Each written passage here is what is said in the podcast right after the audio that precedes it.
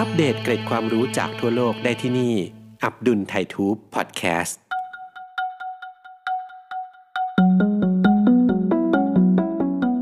คำว่าอาจารย์ใหญ่สำหรับนักศึกษาแพทย์แล้ว มีคุณค่าและความหมายที่ยิ่งใหญ่มาก เพราะถือเป็นผู้มีพระคุณที่อุทิศร่างกายให้เป็นวิทยาทาน เพื่อการศึกษาในวิชา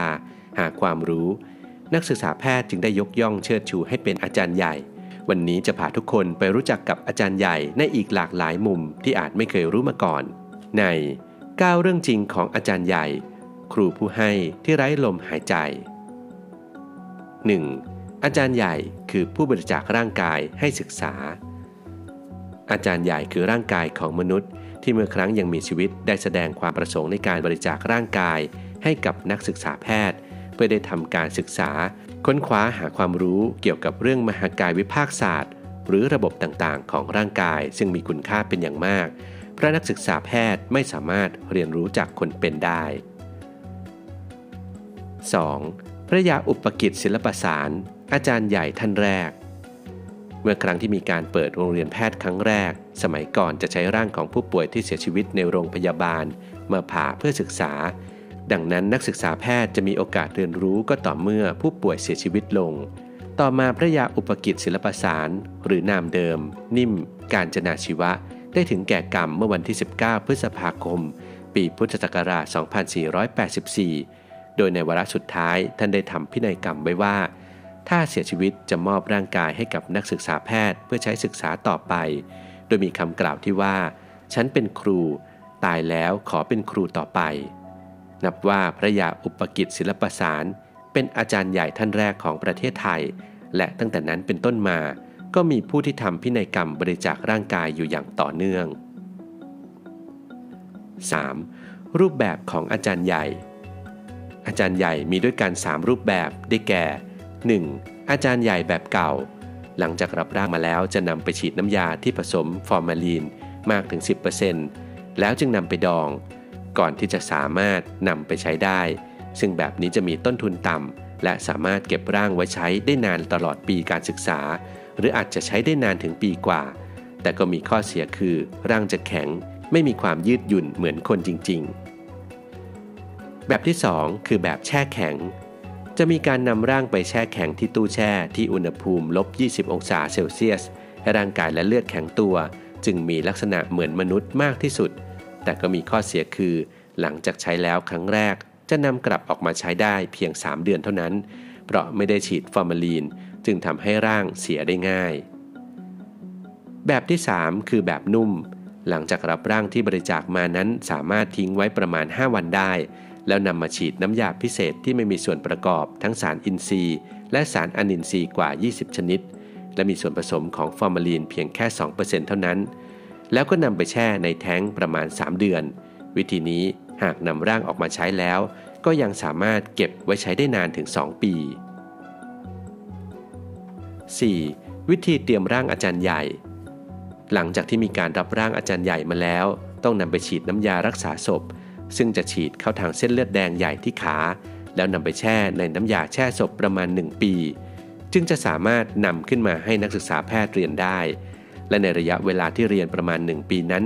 จำเป็นต้องใช้น้ำยาพรมให้ชุ่มชื้นอยู่ตลอดเวลา เพื่อไม่ให้ร่างของอาจารย์ใหญ่ แห้งหรือขึ้นรา 5. การศึกษาร่างกายของอาจารย์ใหญ่ ร่างของอาจารย์ใหญ่จะนำมาใช้ในการเรียนวิชามหากายวิภาคศาสตร์ โดยหนึ่งร่างต่อนนักศึกษาแพทย์หนึ่งกลุ่ม โดยมีประมาณ 4 คน ทั้งนี้จะมีอาจารย์และรุ่นพี่คอยให้คำแนะนำอยู่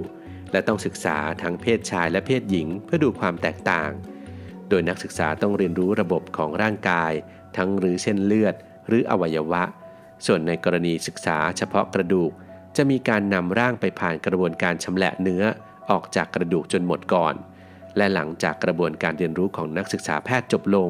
ก็จะมีการนำร่างอาจารย์ใหญ่ไปประกอบพิธีทางศาสนา 6. เป็นแพทย์ยังต้องเรียนกับอาจารย์ใหญ่สำหรับแพทย์เฉพาะทางสาขาต่างๆ ยังต้องกลับมาเรียนรู้เพิ่มเติม หรือฝึกอบรมกับอาจารย์ใหญ่ อย่างเช่นว่า แพทย์เฉพาะทางหู ตา คอจมูก ก็อาจมาทบทวนความรู้เกี่ยวกับศีรษะและคอโดยตรงอย่างละเอียดมากขึ้น หรือบางท่านที่เป็นแพทย์หัตถการ ก็กลับมาเรียนเพิ่มเติมเกี่ยวกับเครื่องมือ วิชาเฉพาะ ช่นการผ่าตัดต่างๆ หรืออย่างอาจารย์หมอก็อาจจะมาพัฒนาวิธีการผ่าตัดใหม่ๆ ด้วยการทดลองผ่าตัดกับอาจารย์ใหญ่ดูก่อน เพื่อนำไปใช้รักษาคนป่วยให้เกิดผลที่ดีที่สุด 7. วิธีการบริจาคร่างเพื่อเป็นอาจารย์ใหญ่สำหรับผู้ที่มีความประสงค์จะบริจาคร่างกาย ควรทบทวนให้ถี่ถ้วนก่อนตัดสินใจ และต้องแจ้งให้ครอบครัวรับทราบด้วย ซึ่งขั้นตอนในการบริจาคร่างกายในแต่ละโรงพยาบาลจะมีความแตกต่างกัน ต้องศึกษาและทำความเข้าใจอย่างละเอียด โดยสามารถติดต่อบริจาคร่างกาย โดยตรงกับโรงพยาบาลที่ต้องการ หรือจะส่งเอกสารทางไปรษณีย์ก็ได้ อย่างเช่น ที่คณะแพทยศาสตร์ศิริราชพยาบาล มหาวิทยาลัยมหิดล โรงพยาบาลศิริราช สามารถติดต่อโดยตรงที่ภาควิชา กายวิภาคศาสตร์ หรือส่งแบบฟอร์มทางไปรษณีย์ ส่วนที่โรงพยาบาลจุฬาลงกรณ์สภากาชาติไทย กรณีที่ไปแสดงความจำนงโดยตรงที่สถานที่ที่รับอุทิศ จะได้รับบัตรแสดงความจำนงภายใน 10 นาที หรือจะส่งเอกสารแสดงความจำนงมาทางไปรษณีย์พร้อมจ่าหน้าซองถึงตัวเอง ส่งไปที่แผนกอุทิศร่างกายเพื่อการศึกษา โรงพยาบาลจุฬาลงกรณ์สภากาชาติไทย ซึ่งจะส่งบัตรกลับไปให้ใช้เวลาดำเนินการประมาณ 1-2 เดือน 8. คุณสมบัติอาจารย์ใหญ่สำหรับผู้ที่ต้องการบริจาคร่างให้เป็นอาจารย์ใหญ่ได้นั้น จะต้องไม่ใช่ร่างกายที่เสียชีวิตจากอุบัติเหตุ หรือมีความเกี่ยวข้องกับคดี หรือเสียชีวิตด้วยโรคติดต่อร้ายแรง เช่นโรคเอดไวรัสตับอักเสบบี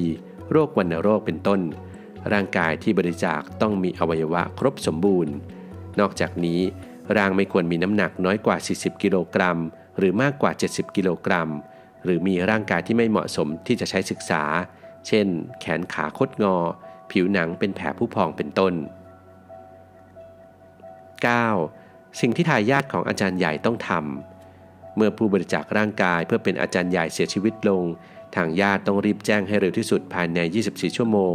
โดยจะต้องแจ้งที่โรงพักก่อน หรือโรงพยาบาลให้มาออกใบชนสูตร แล้วจึงมีการรับร่างของผู้บริจาค ซึ่งบางครั้งก็อาจเกิดความล่าช้าเกินเวลา 24 ชั่วโมงได้ กรณีการรับร่างอาจารย์ใหญ่ที่ดีที่สุด คือการเสียชีวิตที่โรงพยาบาลเพราะมีห้องเย็นรองรับไว้ การเสื่อมสภาพของร่างจะช้า และหลังจากมอบร่างให้โรงพยาบาลแล้ว ร่างนั้นจะถือเป็นมรดกที่มอบไว้ให้กับโรงพยาบาล ซึ่งจะนำมาใช้ศึกษาทางการแพทย์ตามความเหมาะสมทั้งนี้ทายาทมีสิทธิ์ในการจะมอบร่าง หรือคัดค้านการมอบร่างให้โรงพยาบาลได้ โดยไม่มีความผิดทางกฎหมาย การบริจาคหรืออุทิศร่างกายเพื่อเป็นอาจารย์ใหญ่นี้ไม่ใช่เรื่องน่ากลัว แต่เป็นแนวคิดที่น่าเชิดชู ตามคำยกย่องของวงการแพทย์ ที่เรียกร่างกายของผู้อุทิศนั้นว่า อาจารย์ใหญ่ เพราะแม้ในวันที่ละสังขารไปแล้ว ร่างที่ไร้ลมหายใจนั้น ยังมีคุณอุปการ สามารถสร้างประโยชน์ที่ให้กับวงการแพทย์ให้นักศึกษาแพทย์ได้ใช้ศึกษา และนำความรู้ไปช่วยเหลือผู้ป่วยได้ต่อไป